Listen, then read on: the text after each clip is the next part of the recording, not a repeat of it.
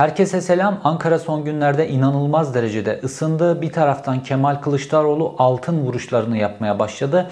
Kılıçdaroğlu doğru zamanlamayla, doğru yöntemler seçerek doğrudan devlet mekanizmasını ve bürokrasiyi hedef alan ve bürokrasiyi bağlayan dolayısıyla da Erdoğan rejiminin altındaki kolonları tek tek yıkan bir strateji ve hamleler izliyor. Kılıçdaroğlu siyasi hayatı boyunca yapmadığı kadar cesur ve stratejik hamleleri peşi peşine yapmaya başladı.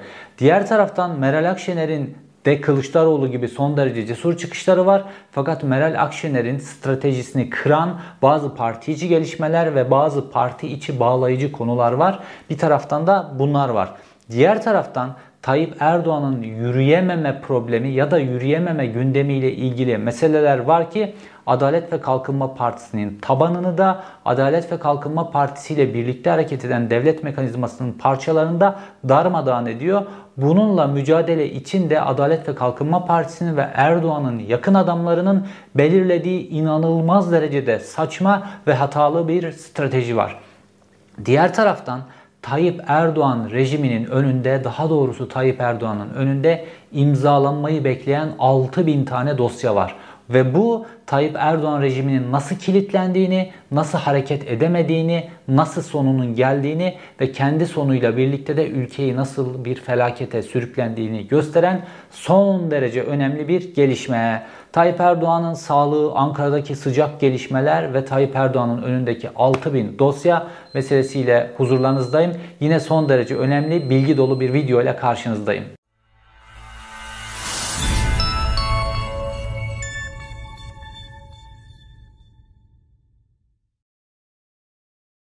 Önce Kemal Kılıçdaroğlu'ndan başlayalım. Bunların hepsinin Erdoğan'ın sağlığıyla, genel durumuyla ve iktidarının mevcut kuvvetiyle ilgili şeyler.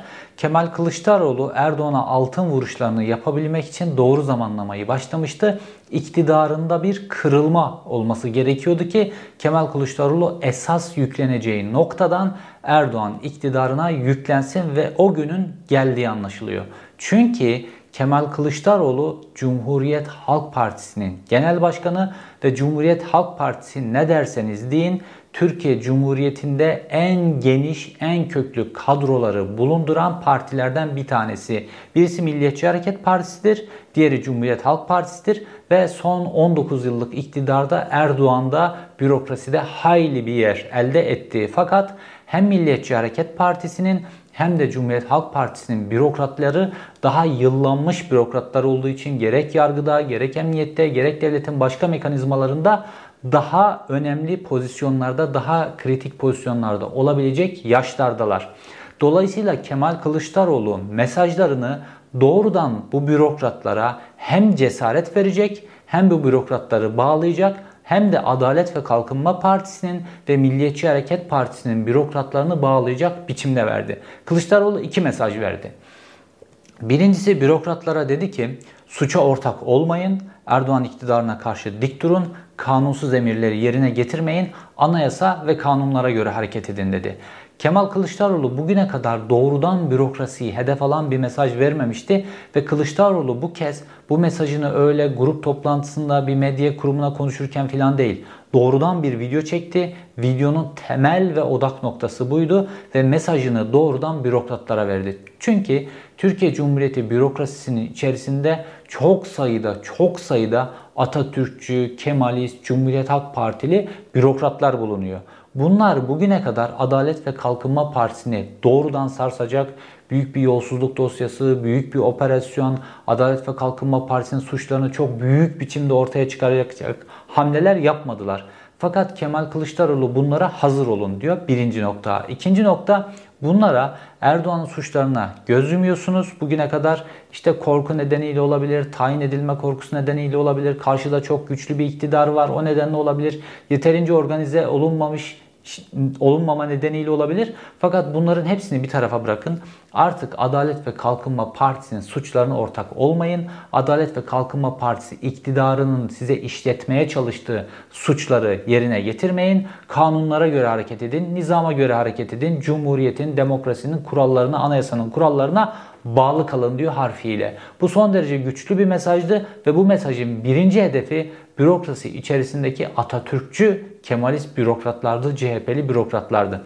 Fakat Kemal Kılıçdaroğlu'nun bu mesajını aynı zamanda Milliyetçi Hareket Partisi'ne bağlı olan bürokratlar da almışlardır. Çünkü bu mesaj bu ve bu mesajın veriliş biçimi aynı zamanda Adalet ve Kalkınma Partisi iktidarında, Erdoğan iktidarında kırılmanın başladığını son derece net gösteren mesajlardan bir tanesiydi. İkincisi Kemal Kılıçdaroğlu dedi ki Anayasa Mahkemesi kararlarına, mahkeme kararlarına uymayan bürokratları, kişileri devlet mekanizması içerisinde tutmayacağım dedi.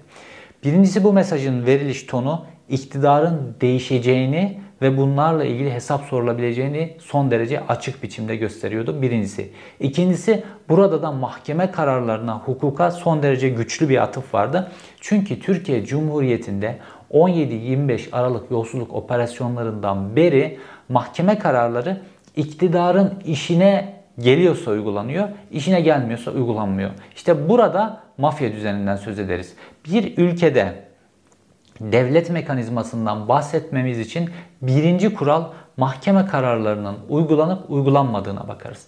Eğer mahkeme kararları bir ülkede uygulanıyorsa devletten bahsedebilmek için ilk gerekli şart yerine gelmiş demektir. Uygulanmıyorsa orada bir devlet yoktur. Orada güçlünün kurallarının geçtiği orman kanunları vardır. İşte güçlüğün polis mekanizmasının elinde o gün için kim tutuyorsa onun e, kuralları geçer. Çünkü belinde silah olan sokaklarda silah taşıyan kolluk kuvvetidir ve bugüne kadar da iktidar bunun üzerindeki gücünü sürdürüyordu. Ve Türkiye'de de bu şekilde orman kanunları vardı. Mahkeme kararları Tayyip Erdoğan'ın işine gelirse uygulanıyordu. İktidarın işine geliyorsa uygulanıyordu. Hatta iller bazında Adalet ve Kalkınma Partisi'nin il başkanının işine geliyorsa mahkeme kararları uygulanıyordu. Hepimiz gördük. Bir mahkeme kararı var ve Büyükada'da iskelenin bir katını bile boşalttıramıyor mahkeme kararı, bir mahkeme kararı. Mahkeme kararları bu derece paspas olmuş durumda ki alt mahkemelerde Anayasa Mahkemesi'nin kararlarını uygulamıyorlar. Neden? İktidarın baskısı nedeniyle. Ve Kılıçdaroğlu burada son derece net bir mesaj verdi. Burada mahkeme kararlarının uygulanacağına dair bu mesaj aynı zamanda devlet mekanizmasının da geri döneceği Aynı zamanda bununla ilgili de hesaplar sorulacağına ilişkin son derece güçlü bir mesajdı. Fakat Kılıçdaroğlu'nun bu mesajı bugüne kadar bekleyip Kılıçdaroğlu'nun böyle cesur hatta bununla ilgili espriler de yapıldı. Kılıçdaroğlu'nun siyasete atılması iyi oldu gibi. Çünkü Kılıçdaroğlu bugüne kadar hep daha düşük profilli bir liderlik sergiliyordu. Fakat bir anda son derece iyi hesaplanmış, iyi yöntemler kullanılarak ve doğru zamanda doğru mesajlar verilmeye başladı Kılıçdaroğlu ve kritik tartışmalı konularda da cesur mesajlar vermeye başladı. Mesela Osman Kavala'nın mesela Selahattin Demirtaş'ın tutukluluğuna son derece net itirazlarda bulunmaya başladı Kemal Kılıçdaroğlu. Neden? Bunların hepsi tıpkı bürokrasiye olduğu gibi, tıpkı halka olduğu gibi ve tıpkı iktidara ve medyaya olduğu gibi artık Adalet ve Kalkınma Partisi iktidarında kırılmanın ve çöküşün başladığının işaretleri ve anlaşılan Kemal Kılıçdaroğlu da Cumhuriyet Halk Partisi'de altın vuruşlarını başlatmak ve kendileriyle birlikte hareket eden devlet bürokrasisini de artık direnişe çağırmak için doğru zamanlamayı beklemişler ve bu son derece önemli bir hamleydi. Zaten Tayyip Erdoğan ve onun aldığı kararlarla ilgili son derece güçlü bir tartışma aynı zamanda CHP koridorlarında aynı zamanda devlet mekanizması içerisinde tartışılıyor. O da Tayyip Erdoğan'ın diplomasının sahte olduğu dolayısıyla Tayyip Erdoğan'ın aldığı kararların hepsinin geriye dönük olarak da iptal edileceğine ilişkin bir tartışma. Bu Türkiye'nin gelecekte masada çokça tartıştığı ve buna yönelik adımların atıldığı önemli bir konu olacak. Gelelim Meral Akşener'in dalgalı siyasetine. Meral Akşener'in önümüzdeki seçimlerde Cumhurbaşkanı adayı olmayacağına ilişkin açıklaması son derece cesur ve siyasi tarihimiz açısından da son derece önemli ve eşsiz açıklamalardan bir tanesiydi. Birincisi bir fedakarlığı beraberinde getiriyor. İkincisi çünkü siyasetçilerin hepsi koltuğu isterler. Bir numaralı koltuğu isterler. Bu net siyaset bunun için yapılır bir bakıma ve Meral Akşener bu koltuktan şimdilik fedakar et, fedakarlık yaptığına ilişkin açıklamayı net biçimde yaptı. İkincisi Tayyip Erdoğan Millet İttifakı'nın bileşenlerini parçalamak istiyor. Meral Akşener'in bu açıklaması aynı zamanda Millet İttifakı'nı birbirine zamkla bağlayan açıklamalardan bir tanesi oldu. Çünkü Millet İttifakı'nın bütün bileşenleri bu başkanlık sistemi, Türk tipi Cumhurbaşkanlığı denen garabetten kurtulmak ve yeniden parlamenter sisteme dönmek üzere görüş birliği içerisindeler ve Meral Akşener seçilecek Cumhurbaşkanının Türkiye'yi yeniden parlamenter sisteme hatta iyileştirilmiş, güçlendirilmiş parlamenter sisteme döndürmek üzere seçileceğini doğru dolayısıyla kendisinin de ileride başbakan adayı olacağını söyleyerek hem kendisini bağladı hem de Millet İttifakı'nın içerisinde bir tartışma Tayyip Erdoğan'ın provoke edeceği bir ayrışmaların hepsinin önüne geçmiş olduğu. Meral Akşener'in bu açıklaması son derece önemliydi. Fakat bunun hemen ardından bir geri adım geldi. Meral Akşener'in en yumuşak karnı bu Kürt meselesi. Şimdi Meral Akşener'in Kürt politikasını ve Meral Akşener'in Kürtlerle ilgili bakış açısını Milli Milliyetçi Hareket Partisi ile aynı kefeye koyamayız. Meral Akşener aslında daha çok merkez sağ tandanslı bir siyasetçi diyebiliriz. Evet geçmişinde ailesinden gelen bir MHP'lilik var ama Meral Akşener'in siyaseti genel olarak merkez sağ siyaseti diyebiliriz.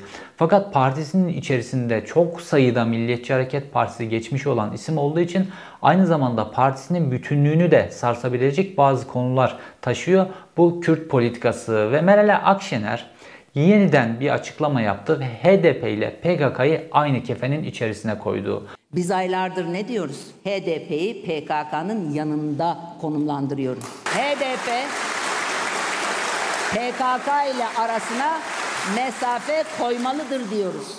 Normalde bu Tayyip Erdoğan'ın da yapmak istediği şey, Kandil'in de yapmak istediği şey. HDP ile PKK'yı aynı kefenin içerisine koyma konusunda e, Tayyip Erdoğan'la Kandil adeta görüş birliği içerisinde ve eylem birliği içerisindeler.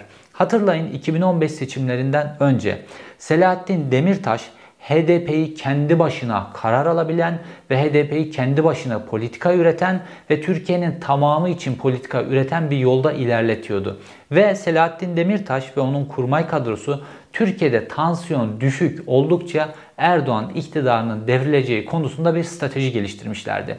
Ve 2015 7 Haziran 2015 seçimlerinden önce Erdoğan HDP kaynaklı, e, Kürt etnisitesi kaynaklı gerilimi yükseltebilmek için pek çok hamle yaptı. Hatta 7 Haziran seçimlerinin öncesinde HDP için en önemli miting olan Diyarbakır mitingini bombaladılar bile. Fakat buna rağmen Selahattin Demirtaş tansiyonu düşük tuttu ve Tayyip Erdoğan için 7 Haziran 2015 seçimleri hezimete geldi. Normalde tek başına iktidar olma yeteneğini kaybetti. Fakat sonrasında Tayyip Erdoğan özellikle Güneydoğu'da tansiyonu yükseltmek için bir taraftan çalıştı. PKK diğer taraftan çalıştı. İşte bu hendek süreci başladı. Güneydoğu şehirleri savaş alanına döndü ve Selahattin Demirtaş cezaevine gitti. Tayyip Erdoğan başkan olmak istiyordu, başkan oldu ve dolayısıyla Tayyip Erdoğan ne istiyorsa Kandil ne istiyorsa o pozisyona yeniden dönüldü ve HDP siyaseti boğuldu. Aslında Türkiye HDP'ye ve bu Kürt meselesinde son derece önemli bir fırsat yakalanmıştı. Bu hem normalleşme fırsatıydı hem de HDP'nin Türkiye'yi de kapsayan politikalar üretecek fakat aynı zamanda ağır biçimde de temel meselesi olan bu Güneydoğu Kürt meselesini de e, kapsayacak biçimde politikalar üretebilecek bir fırsat vermişti bu. Fakat Tayyip Erdoğan eliyle Kandil eliyle bu fırsat bu oldu. Şimdi bu Tayyip Erdoğan'ın tazyiki, AKP'nin İyi Parti üzerindeki tazyiki ve İyi Parti içerisindeki Milliyetçi Hareket Partisi kökenli isimlerin tazyiki nedeniyle Meral Akşener de HDP ile PKK'yı aynı kefeye koyuyor. Aslında Tayyip Erdoğan'ın ve Kandil'in istediği şey bu. Oysa HDP'ye PKK'dan bağımsız, herhangi bir başka bir yapıdan bağımsız olarak politika yapma fırsatı verebilecek bir ortam var ve bu Türkiye'nin de son derece yararına bir ortam. İşte Selahattin Demirtaş bu politikayı geliştirdiği için cezaevinde. Başka bir nedenle değil. Bu politikayı geliştirdiği için ve bu politika aynı zamanda Tayyip Erdoğan iktidarını da yerle bir edecek bir politika olduğu için Selahattin Demirtaş içeride. Çünkü Tayyip Erdoğan Güneydoğu ve Kürt meselesinde kendisi istediği zaman gerilimi yükseltebileceği, istediği zaman gerilimi düşürebileceği bir kukla yönetimi istiyor orada. Fakat bağımsız, kendisi politika üreten ve Tayyip Erdoğan'ın dümenine girmeyecek politikalacıların hepsini tutuklayıp cezaevine tıktı Tayyip Erdoğan. Şimdi Meral Akşener de bu konuda yeterince cesaret gösteremiyor. Gerek AKP'nin tazdiki nedeniyle gerekçe de parti içerisindeki tazdik nedeniyle. Geçtiğimiz günlerde Siirt'i ziyaret etti. Bu önemli bir ziyaret. Meral Akşener'in de diğer parti liderlerinin de Türkiye'nin her tarafını ziyaret edip her tarafındaki tansiyonu, beklentileri hepsini görmesi lazım ve kendi politikalarını da tanıtmaları lazım. Bu son derece önemli bir ziyaretti. Ve bu Siirt ziyaretinde bir esnafı ziyaret ederken o esnafı ziyaret ettiği esnafın dükkanına bir tane de HDP'li birisi geliyor.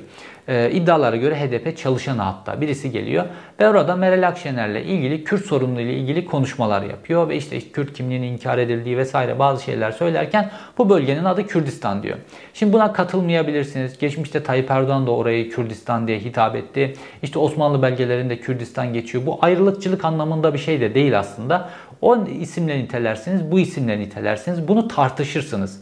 O adamın söylediği suç da olabilir. O adamın söylediğini itiraz edebilirsiniz ki Meral Akşener de yerinde ve anında o kişiye itiraz etti. İtirazını kayıtlara geçirdi. Fakat ardından gerek iktidar tarafından gerekse de parti içerisinden tazikler belki tavsiyeler filan gelince Meral Akşener yeniden uzun süredir yapmadığı pozisyona döndü ve biz HDP ile PKK'yı aynı noktada konumlandırıyoruz dedi. Oysa bu son derece yanlış. HDP Türkiye Cumhuriyeti yasalarına göre kurulmuş legal bir parti mi? Parti. Bunun aleyhine bir mahkeme kararı var mı? Yok. HDP'ye milyonlarca insan, 10 milyona yakın insan neredeyse oy verdi mi? Verdi. O zaman HDP ile PKK'yı aynı noktaya koyamazsınız. Bu Tayyip Erdoğan'la Kandil'in istediği şey zaten HDP'nin bağımsız politika üretememesi ve HDP'yi terörize etmek. Fakat bunun, bu politikadan Meral Akşener uzun süredir uzak dururken bu Siirt ziyaretiyle yediği tazikle bu noktaya döndü.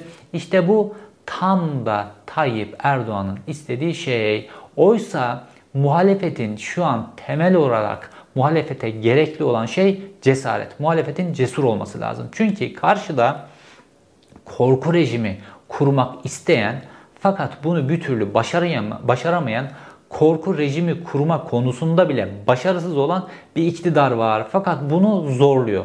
Korku rejimi kurma çabalarını ya da korku rejimini kırabilmek için cesur olmak lazım. Cesaretten başka hiçbir yol yok. Mesela geçtiğimiz günlerde Cem Yılmaz Rüstem Batum'un programına katılmıştı. Rüstem abinin programına ve Rüstem abi de orada Osman Kavala ve Selahattin Demirtaş'ın tutukluluk meselesini sordu Cem Yılmaz'a. Cem Yılmaz lafı bin dereden dolandırdı. Oysa açık ve net biçimde söylemesi lazım. Kardeşim yanlış bu demesi lazım. Bu yalınlıkta söylemesi lazım. Herkes biliyor ki Cem Yılmaz bunu yanlış buluyor. Fakat bunu bu yalınlıkta kamuoyuna açık biçimde söyleyemiyor. Sanatçılar, sanat eseri üreten kişiler, toplumun gözünün önündeki kişiler cesur olmazlarsa bu korku rejiminden ülkeyi felakete götüren rejimlerden kurtulmak mümkün değil. Oysa kimse Cem Yılmaz'ı tutuklamaz. Kimse Meral Akşener'i de tutuklamaz. Kimse Kemal Kılıçdaroğlu'nu da tutuklayamaz. Tutuklayamazlar. Bu üçlüyü de tutuklayamazlar. Cesur olmaları lazım o zaman. Ama bakıyoruz ki sokakta Z kuşağı dedikleri belki de anlayamadıkları çocuklar, gençler daha cesurlar. Mesela geçtiğimiz gün oysa onların her biri tutuklanabilir. Yarın kapılarına tweet attıkları için bile tutuklanıyorlar. Ama o sokak röportajlarında görüyorsunuz ne kadar cesurlar. Geçtiğimiz günlerde bir tane e, genç bir kız yine Z kuşağı olarak adlandırabileceğimiz genç bir kız dedi ki 80 milyona kelepçeleri yetmez dedi. İşte muhalefetin ihtiyacı olan duruş bu korkusuzluk noktası. 80 milyona kelepçe yetmez. Ne kadar süper bir seçim sloganı olabilir. Belki muhalefetin sokakları bu afişlerle doldurup herkese cesaret vermesi lazım. İşte Kemal Kılıçdaroğlu bürokrasiye cesaret vermeye çalışıyor ya, Meral Akşener tabanına cesaret vermeye çalışıyor ya dalgalı biçimde olsa. İşte bu Z kuşağından bir genç bu cesareti verdi ve milyonlarca kez paylaşıldı bu video. Bu videoyu reklam olarak belki televizyonlara bastırmalı muhalefet partisi. Bu sloganı her yere astırmalı ve bu korku rejimini tamamen yerle bir etmeliler. 80 milyona kelepçe yetmez. Bu noktaya kadar gelemezler ve böyle bir güçleri de yok. Çünkü karşı tarafta kırılmanın olduğunu Artık herkes görüyor. Muhalefet cephesinde konu böyleydi. Şimdi dönelim iktidar partisinin, iktidar partisinin içerisindeki sağlık sorunları, yürüyememe sorunları, bununla ilgili algılar ve başkanlık sisteminin nasıl kilitlendiğini gösteren Tayyip Erdoğan'ın imzalanmasını bekleyen 6000 dosya meselesine. İktidar cenahında ana gündem ne yapalım edelim de ekonomiyi konuşturmayalım, hayat pahalılığını konuşturmayalım, enflasyonu, mutfak enflasyonu konuşturmayalım. İktidarın şu anda ana gündemi bu. Bunun için sürekli konuları değiştirmeleri gerekiyor. Normalde geçmişte Tayyip Erdoğan istediği an ülkenin gündemini değiştirebiliyordu ve ellerinde de güçlü medya mekanizmaları vardı. Şu an Tayyip Erdoğan medyası tamamen paçavra olduğu için ve yeni medya organları ortaya çıktığı için, farklı medya organları ortaya çıktığı için şu an ellerinde böyle iktidar mekanizmasının elinde böyle gündemi değiştirebilecek mekanizmalar yok. Fakat muhalefette bir türlü Tayyip Erdoğan'ın gündemi kaçırmak istediği noktanın üzerinde durmuyor. O ne hayat pahalılığı. İşte TÜİK bazı enflasyon rakamları açıklıyor. Fakat bağımsız kuruluşların ortaya koyduğuna göre şu an Türkiye'de yıllık enflasyon %49. Bu yıllık enflasyonun %49 olması ne demek biliyor musunuz? 2023 seçimlerine geldiğinde artık o hep söyleniyordu ya halk fakirliği gerçekten hissetmedi. İşte halkın fakirliği gerçekten hissetmesi demek. Çünkü %49 enflasyon tahammül edilebilecek bir enflasyon değil. Fakat Tayyip Erdoğan bunu konuşturmak istemiyor. 128 milyar dolar nerede konusunu konuşturmak istemiyor. Muhalefette bir türlü bu konulara gelmiyor. Esas noktasını bu konuların üzerine oturtmuyor. İşte HDP ile PKK'yı aynı kefeye koyduk da koymadık da filan bu konuları konuşuyor. Bunların hepsi tali konular. Bunların hepsinin şu an hiçbirisinin konuşulmaması gerekiyor. Çünkü halkın ana gündemi bu. Ve Metropol'de geçtiğimiz günlerde bir açıklama yaptı. Halkın %85'i hayat pahalılığını tahammül edilemez noktada buluyor. Onun neredeyse yarısı da artık dayanamadıklarını söylüyorlar. Halkın çoğunluğunun ve Adalet ve Kalkınma Partisi'ne oy verenlerinin de ana gündemi hayat pahalılığı, enflasyon, döviz fiyatları. Bunun üzerinde durulması gerekiyor. Fakat iktidar, iktidar partisi gündemi istediği yönde değiştiremediği gibi sürekli değiştirme çabaları da ayaklarına dolanıyor. Neden? Çünkü kuvvet kaybettiler ve Tayyip Erdoğan'ın yürüyememe meselesi. İşte Tayyip Erdoğan'la ilgili çeşitli videolar yayınlanıyor. Neredeyse 6 aydır belki 1 yıldır de diyebileceğimiz süreçte Tayyip Erdoğan'la ilgili iktidar medyasının göstermek istemediği fakat bir biçimde cep telefonlarına katılan, takılan görüntüler, bir biçimde canlı yayınlarda verilen sonra kesilen görüntülerden Tayyip Erdoğan'ın yürüme ile ilgili bir problemi var. Ve bu iş öyle bir noktaya geldi ki artık Tayyip Erdoğan özel tabanlı ayakkabılar kullanıyor. Çünkü o ayakkabılar aynı zamanda hem dengesini hem de yürüme sürekliliğini sağlayabilen ayakkabılar. Daha doğrusu kaslar üzerinde kontrolü kolaylaştıran ayakkabılar olduğu görülüyor. Bunu uzmanlar da zaten uzun uzun sosyal medyada bu ayakkabıların hangi durumlarda neden kullanıldığını paylaştılar. Fakat bunlar nasıl oluyor da konuşulabiliyor? Geçmişte Tayyip Erdoğan'la ilgili bırakın bu yürüyememe meselesini Tayyip Erdoğan'ın kaşının üstü, gözünün üstünde kaşın var demek bile e, suç sayılıyordu neredeyse. Çünkü 2015-2019 sürecinde bunların hepsi suçlu. Binlerce Cumhurbaşkanı'na hakaret davası açıldı ve insanların hapse tıkıldığı bir dönemdi. Tayyip Erdoğan kuvvetinde ve kudretinde 2015-2019 arasında böyle en zirve yılları yaşadı. İktidarın en iyi yılları demiyorum. İktidarın ekonomi, uluslararası siyaset filan açısından en iyi yılları 2010 öncesi yıllardı. Fakat kuvvet açısından Tayyip Erdoğan'ın top yılları 2015-2019 arasıydı. Fakat o süreç geçti. Adım adım kırılma başladı ve 2021'in artık sonlarına geldiğimizde artık Tayyip Erdoğan'ın beden sağlığından tutun da zihin sağlığına kadar her şey sosyal medyada korkusuzca konuşuluyor. Neden? Çünkü iktidarın gücünün kırıldığı ve gidici olduğuna ilişkin vatandaştan yandaş medyasına kadar ve muhalefete kadar herkeste bir fikir birliği hakim. Bu a yolcudur Abbas bağlasan durmaz paylaşımı defalarca yapılıyor. Fakat iktidar partisini Tayyip Erdoğan'ın hastalığının iktidar partisinin içini de etkileyen yönleri var. Erdoğan ve Erdoğan rejimi için Tayyip Erdoğan'ın böyle uluslararası liderlerle meşru bir lider gibi poz vermesi hep son derece önemli bulunmuştur. Aslında bu Erbakan siyasetinden gelen bir miras. Erbakan da bunu böyle uluslararası liderlerle aynı kareye girmeyi çok önemsiyordu. Tayyip Erdoğan daha da bunu abartı düzeyinde önemsiyor Tayyip Erdoğan ve uzun zamandır da Amerika Birleşik Devletleri başkanıyla bir türlü istediği samimi pozları veremiyordu. Ta ki G20 zirvesinde Roma'ya kadar. Roma'da istediği pozları bir biçimde gidip dokunarak, bir biçimde randevu kopartarak bu süreci e, tamamladı ve istediği pozları aldı. Fakat Tayyip Erdoğan bunu normalde içeride çok iyi satardı. Tayyip Erdoğan ne zaman ki böyle Amerika Birleşik Devletleri başkanlarıyla uluslararası bir toplantılarda böyle ortamlar yakalamışsa bunu sonrasında iç politikada inanılmaz kullanırdı. Günlerce bunu anlatırdı. Her anlattığında o liderlerle çekilmiş fotoğrafları yandaş medya tarafından defalarca defalarca paylaşılırdı. Fakat Tayyip Erdoğan Roma'da Biden'la görüştükten sonra Glasgow'a gitmedi. Oysa orada da liderlerle verebileceği son derece önemli pozlar vardı. Hatta mesela Roma'da o e, çeşmeye arkalısı dönük para atma seremonisi var ya o Tayyip Erdoğan için süper bir kareydi. Fakat oraya gitmedi. Ve oraya gitmeyince ilk konuşulan şey neydi?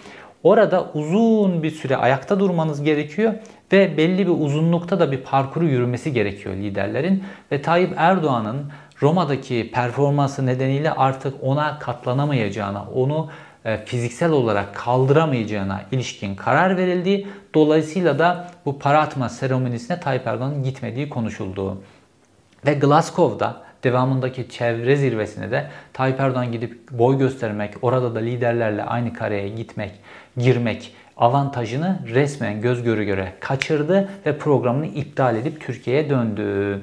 Döndüğü gibi bu programın satışını o Biden'la çektiği e, çektirdiği fotoğrafların satışını da yapamadığı gibi aynı zamanda da Ankara'daki programlarını iptal etti ki bu programlardan bir tanesi son derece önemli Adalet ve Kalkınma Partisi grup toplantısı tam da 3 Kasım'a denk gelmişti. 3 Kasım ne? Adalet ve Kalkınma Partisi'nin 19 yılı önce zaferini, ilk zaferini kazandığının yıl dönümü ve Tayyip Erdoğan da bu yıl dönümünü her zaman e, toplantılarda çeşitli organizasyonlar yapar bununla ilgili ve konuşur. Ve 19. yıl dönümünü bu sefer Tayyip Erdoğan kaçırdığı gibi sebepsiz hiçbir açıklama yapmadan Adalet ve Kalkınma Partisi meclis grup toplantısı yapılmadı. Çünkü meclis grup toplantısında Tayyip Erdoğan'ın yaklaşık olarak bir saat ayakta durması lazım.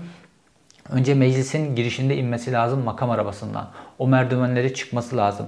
Meclisin o labirent gibi koridorlarını yürümesi lazım. Grup toplantısı salonunda kürsüye çıkması lazım. Orada 45 dakika ayakta durması lazım ve son derece gür bir sesle konuşması lazım. Ardından da işte yine çıkışta fotoğraf çekmeler falan filan derken bir, bir buçuk saatlik bir periyot. Tayyip Erdoğan'ın bunu kaldıramayacağı ve bu nedenle bu programa katılmadığı son derece net. Ve ne oldu? Tayyip Erdoğan Adalet ve Kalkınma Partisi'nin bu zaferinin yıl dönümünü e, sarayda muhabirlere ayaküstü birkaç dakikalık bir açıklamayla geçiştirmek durumunda kaldı. 19 yıl içerisinde hamdolsun milletimizin teveccühüyle bugünlere geldik. Ve o açıklamadaki ses tonunda şunu görüyoruz. Tayyip Erdoğan'ın ses tonu son derece düşük, enerjisi son derece düşük ve bu öylesine önemli bir yıl dönümü kendi açısından böyle güçlü, bangır bangır, böyle ses tonunu böyle yükselterek konuştuğu konuşmaları vardır ya. Onlardan bir tanesini yapamadı ve iletişim stratejisi açısından son derece yanlıştı Tayyip Erdoğan'ı muhabirlerin karşısına bu biçimde çıkarmak. Fakat yanlışlar bunlarla mı sınırlı? Değil. Bu işte Adalet ve Kalkınma Partisi'nin içindeki tansiyonu gösteriyor. Önce Fatih Tezcan bir video yayınladı ve Fatih Tezcan dedi ki yakında çok üzüleceğiniz haberler alacaksınız. Fakat bu dava kişilerden ibaret değildir dedi. Ağlayacaksınız filan dedi. Bunu herkes doğrudan Tayyip Erdoğan'ın sağlığına yordu. Bunu bir tarafa koyalım. İkincisi Tayyip Erdoğan'ın işte bu yürüyemediği ile ilgili Anadolu Ajansı'nın yanlışlıkla yayınladığı görüntüler Twitter'da defalarca paylaşıldı. Ve sonrasında da Fahrettin Altun, Cumhurbaşkanlığı İletişim Başkanı bilmem 3 maaş mı 5 maaş mı alan adam bir iletişim stratejisi geliştirdi. İletişim stratejisi de ne? Tayyip Erdoğan'ın yürürken çekilmiş bir tane görüntüsünü dosta güven düşmana korku veriyor diye. Zannedersiniz ki yani dünyada böyle bulunamamış bir füze sistemi yapılmış filan da o füze sisteminin görüntüsünü yayınlıyor. Alt tarafı Cumhurbaşkanı yürüyor. Yani iletişim stratejisi açısından bundan daha yanlış bir şey olamaz. Böyle dünya lideri Tayyip Erdoğan propagandasından yürüyebilen Cumhurbaşkanı propagandasına geldiler. Yani bu ne kadar bir düşüş. Cumhurbaşkanlığı İletişim Başkanı Tayyip Erdoğan'ın Cumhurbaşkanı'nın yürüyebildiğini ispat etmeye çalışıyor. Yetti mi? Yetmedi. Yiğit Bulut Cumhurbaşkanı'na en yakın isimlerden bir tanesi. Cumhurbaşkanı uçakla İstanbul'dan Ankara'ya geliyor. Apron'da görüntü paylaşıyor. Cumhurbaşkanının yürüyebildiğini gösteriyor o görüntülerde. Üstelik de bunu yazıyor işte. Dedikodular yaptınız, onu yaptınız, bunu yaptınız işte bak falan filan diyor. Son derece yanlış iletişim stratejileri. Biz bu e, krizde şunu gördük ki Tayyip Erdoğan'ın etrafındaki beyinler de bitmiş. Tayyip Erdoğan etrafına sürekli tamam efendim diyen, kendi istediklerini kendisine söyleyen insanlardan oluşan bir halka oluşturdu ve bu halkanın e, ortaya çıkartabildiği strateji de bu. Tayyip Erdoğan'ın yürümeye çalıştığını ispat etmeye çalışıyorlar. Bu ispat çabası ne yaptı biliyor musunuz? Tayyip Erdoğan'ın sağlığıyla ilgili daha çok polemiğin yapılmasına neden oldu. Ve bu polemikler artık öyle bir noktaya geldi ki ölmüş ölmemiş diye Twitter'da tagler açılmaya başlandı. Ve bununla ilgili daha yanlış bir iletişim stratejisi yaptılar. Ölmüş taginde paylaşım yapan Twitter'da 30 kişiyle ilgili soruşturma e, başlattılar ve bunların gözaltına alınması ile ilgili kararlar çıkartılıyor. Şimdi bakın daha önce tarih tekerrür ediyor ya. Ecevit de benzer biçimde hastaydı. Yürüyemek, yürüme konusunda problemleri vardı. Hatta özel araç filan alınmıştı. Böyle kemikler öyle bir hassas noktaya gelmiş ki işte kemikleri kırılır diye eğilip otomobile oturmasın da minibüse binsin filan diye. Bunlar gazetelerde çarşaf çarşaf yazıyordu. Ecevit'in başbakanlığının son döneminde. Ben de o zaman genç bir muhabirdim. Böyle gazetede Ecevit'in evinin önünde nöbet tutuluyor. Yani Ecevit'in ölmesi bekleniyor. 24 saat nöbet tutuluyor. İşte ben de bazen gece bazen gündüz Ecevit'in evinin önünde nöbet tutuyordum o zamanlar genç bir muhabir olarak. Tutan başka arkadaşlar da vardı. Onlardan bir tanesi de bendim. Ve o zaman da böyle sürekli olarak Ecevit ölmüş diye bir haberler, e, bir dedikodular yayılırdı. Ve ondan sonra da haber müdürü sizi arıyor, ölmüş diyor filan. Ya siz bakıyorsunuz evinde bir hareket yok falan filan. Hatta o dönem manşet bile çıkmıştı böyle bir manşet. Öldü diye manşet attı.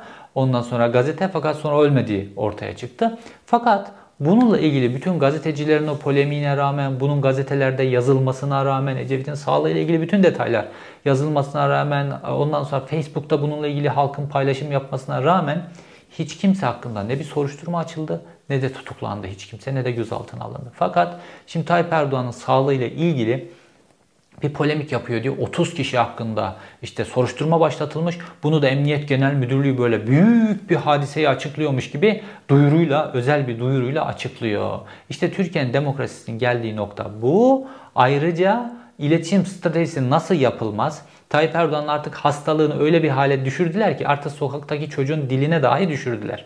İletişim stratejisi ancak bu derece yanlış yönetilir ve şu an herkes artık Tayyip Erdoğan'ın sağlığına kilitlenmiş durumda artık yapacağı konuşmalardaki ses tonu, yürüyüşü, günde ne kadar programa katılmış, ne kadar ayakta kalabiliyor, ne kadar yurt dışı gezisine gidebiliyor, yüzü nasıl, gözü nasıl filan bunların hepsi konuşulacak. Artık kameralar Tayyip Erdoğan'ı geniş açıdan gösteriyor ya artık. Niye geniş açıdan gösteriyor? Niye dar açıdan göstermiyor? Yoksa yüzünde bir şey mi var? Cildine bir şey mi oluyor? Filan bunların hepsi artık konuşulacak. Artık bu iş tamamen çığırından çıktı. Neden? Tayyip Erdoğan'ın etrafındaki bu iletişim ekibinin berbat stratejisi nedeniyle hakikatlere iyice ışık tuttular. İyice ışık tuttular.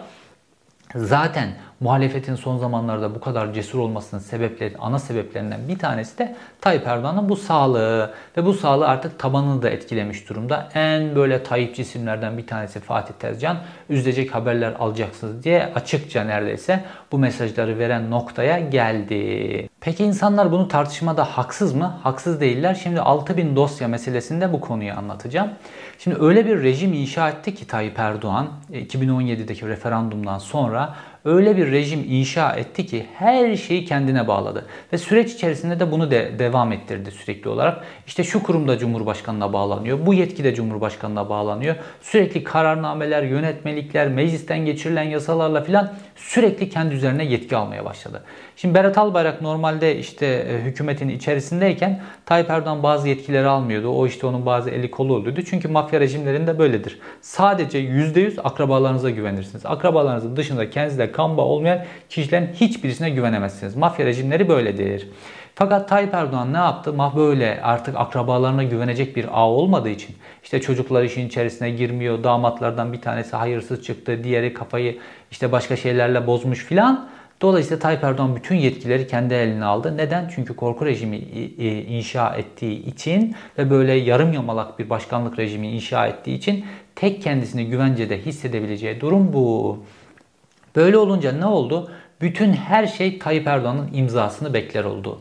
Bütün kurumlar, pek çok kurum daha diye, neredeyse kurumların tamamı belli kritik konularda Tayyip Erdoğan'ın imzası olmadan hiçbir şey yapamaz hale geldiler. Ülkenin en kritik kurumları ve dolayısıyla da her gün kurumlar onaylanmak üzere Cumhurbaşkanlığına yazılar, Cumhurbaşkanlığına dosyalar gönderiyorlar. Ve Cumhurbaşkanının sağlığı da artık eskisi gibi eskiden böyle Tayyip Erdoğan gece birlere kadar çalışırdı. Cumhurbaşkanının sağlığı da artık buna el vermediği için günde birkaç saat çalışabildiği için Tayyip Erdoğan da bu dosyalara artık daha az bakabilme, daha az onaylayabilir. Çünkü her dosyayla ilgili ufak da olsa bir sunum almanız gerekiyor. Daha az bunlara zaman ayırabilmeye başladı ve bu dosyalar birikmeye başladı. Dosyalar böyle yaklaşık bir buçuk yıldır böyle birikiyor.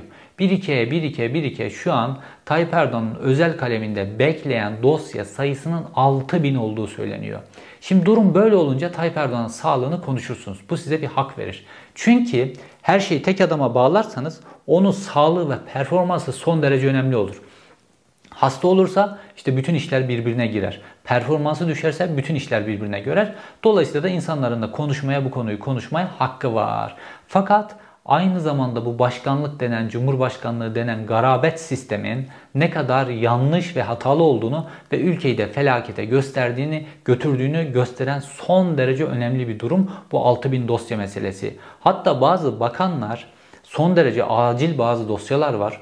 Onları öne aldırabilmek ve Tayyip Erdoğan'a imza attırabilmek için Cumhurbaşkanlığı özel kalem üzerinde öylesine baskı kuruyorlar ki neredeyse ellerinden gelse Cumhurbaşkanı özel kalemine bakanlar rüşvet verip kendi dosyalarını, devletle ilgili dosyaları öne geçirmeye çalışacaklar. İş bu noktaya kadar geldi ve bazı noktalarda da artık böyle illegal biçimde Cumhurbaşkanı'nın onayı vermediği halde bazı işler yapılmak durumunda kalıyor. Çünkü ülkenin mekanizması tamamen kilitlenme noktasına gelecek. Fakat işler nasıl bu noktaya geldi? İşte etme bulma dünyası biraz da. Tayyip Erdoğan işte Erbakan'ın o tekerlekli sandalyedeki haliyle, haliyle böyle biraz dalga geçmişti ya. Ecevit'in yürüyememesini böyle dillerine dolamışlardı ya. İşte kader getirdi aynı şeyi şimdi kendisine yaşatıyor. Etme bulma dünyası. Tayyip Erdoğan ona buna yürüyordu ya. Tayyip Erdoğan ona buna gider yapıyordu ya. İşte şimdi tam da o yürüme meselesinden, tam da gider meselesinden Tayyip Erdoğan dayak yiyor. İzlediğiniz için teşekkür ederim. Bu hafta Ankara'da son derece sıcak gelişmeler oldu. Siyasetin tansiyonu son derece arttı ve ülkedeki devinim son derece arttı. Sıcak siyasetle ilgili bir video oldu. İzlediğiniz için teşekkür ederim. Bir sonraki videoda görüşmek üzere.